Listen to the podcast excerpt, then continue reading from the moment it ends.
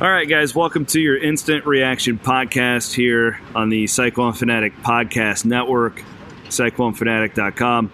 Of course, we're as always brought to you by Carl Chevrolet, your dealer for life, winning all sorts of awards. They're cleaning up. Seriously, if you're not already, support Carl Chevrolet. They've um, the hardware backs them up. I'm looking forward to here in the next couple of weeks driving one of those sweet new Silverados up to Hilton Coliseum. Do a little test drive. Looking forward to that. Uh, look for them on the at the Rock, just right off of um, I-35, that Oralabor exit in Ankeny. Uh, I apologize. We're not doing this for our Facebook audience today. The internet is currently down here at Hilton Coliseum and maybe that's maybe there's some like irony behind that after a 58 to 57 loss to Kansas State. I know a lot of you oftentimes tell me, "Oh yeah, it's like therapeutic to listen to you after these things, Williams, because you make me feel better." Probably not going to make you feel better about this one. That was a bad loss, uh, no matter how you sum it up for Iowa State. Let's start from the beginning of the day because it, it needs some context. Dean Wade played for Kansas State today. Cam did not play for Iowa State. Uh, I don't, you know, that's that's just pointing out for context.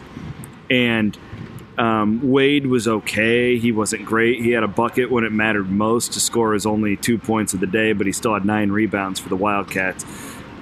Um, let's just look at this from a macro view instead of breaking it down possession by possession. This was exactly what I thought it would be. It was going. It was a we we knew going up against Weber and Kansas State's elite they're they're an elite defensive team, ranked ninth in KenPom at adjusted defense coming to today. You knew this would be a grinded out style of basketball game, and it was. Um, the thing is, when Iowa State got up 55-48, I, I you know, I thought Iowa State actually said to Jared Stansbury, hell, they may cover here. They may cover the 10 points because, you know, the whole snowball going down the hill type thing, you crowds into it, you you know, finally the Cyclones were, were rolling. And then Kansas State goes on a 6 0 run uh, in the last like three minutes and, and wins. And there's a lot to analyze there. I mean, first of all, free throws.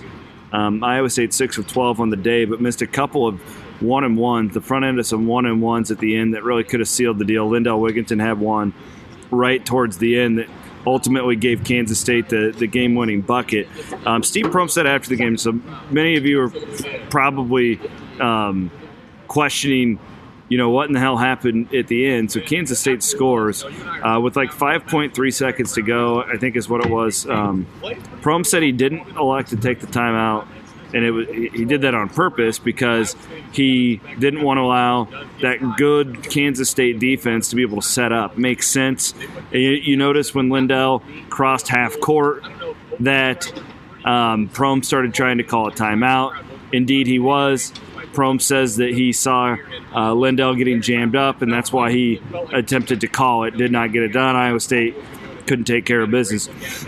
Um, couple of observations macro wise, though what a difference a week makes. We all walked out of Hilton Coliseum last Saturday night thinking that this team had a shot to contend for a Big 12 championship.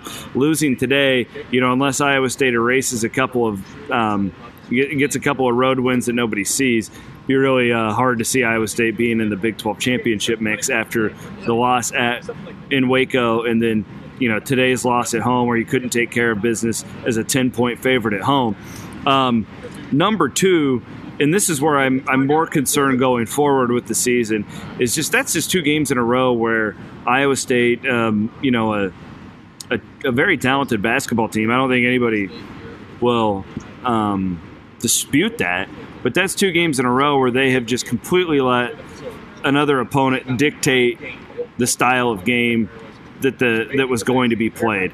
You, you saw it in Waco big time, and you saw it again today. I mean, when's the last time and I, I, don't know the answer to this off the top of my head, but Iowa State scores 57 points on a Saturday afternoon Hilton Coliseum. That doesn't happen very often.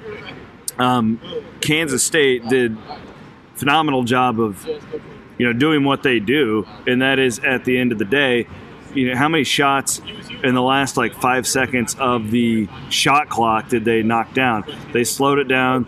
They played tough defense. And yeah, Iowa State just wasn't tough enough. They, they weren't tough enough today.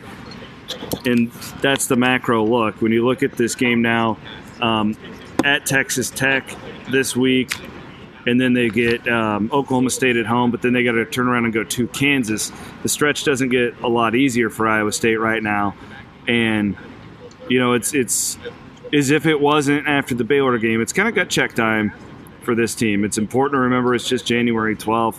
I'm not writing this team off, nor should you. But this was a bad loss today, no matter how you sum it up. Uh, Steve Prohm even called it after the game a brutal loss. They've got to figure out some sort of identity because um, I don't know exactly what this Iowa State basketball team is right now. Um, only one cyclone in double figures today. You know, what does this team want to be? Are they? Uh, um, some guys have to step up and make some plays eventually. I know that.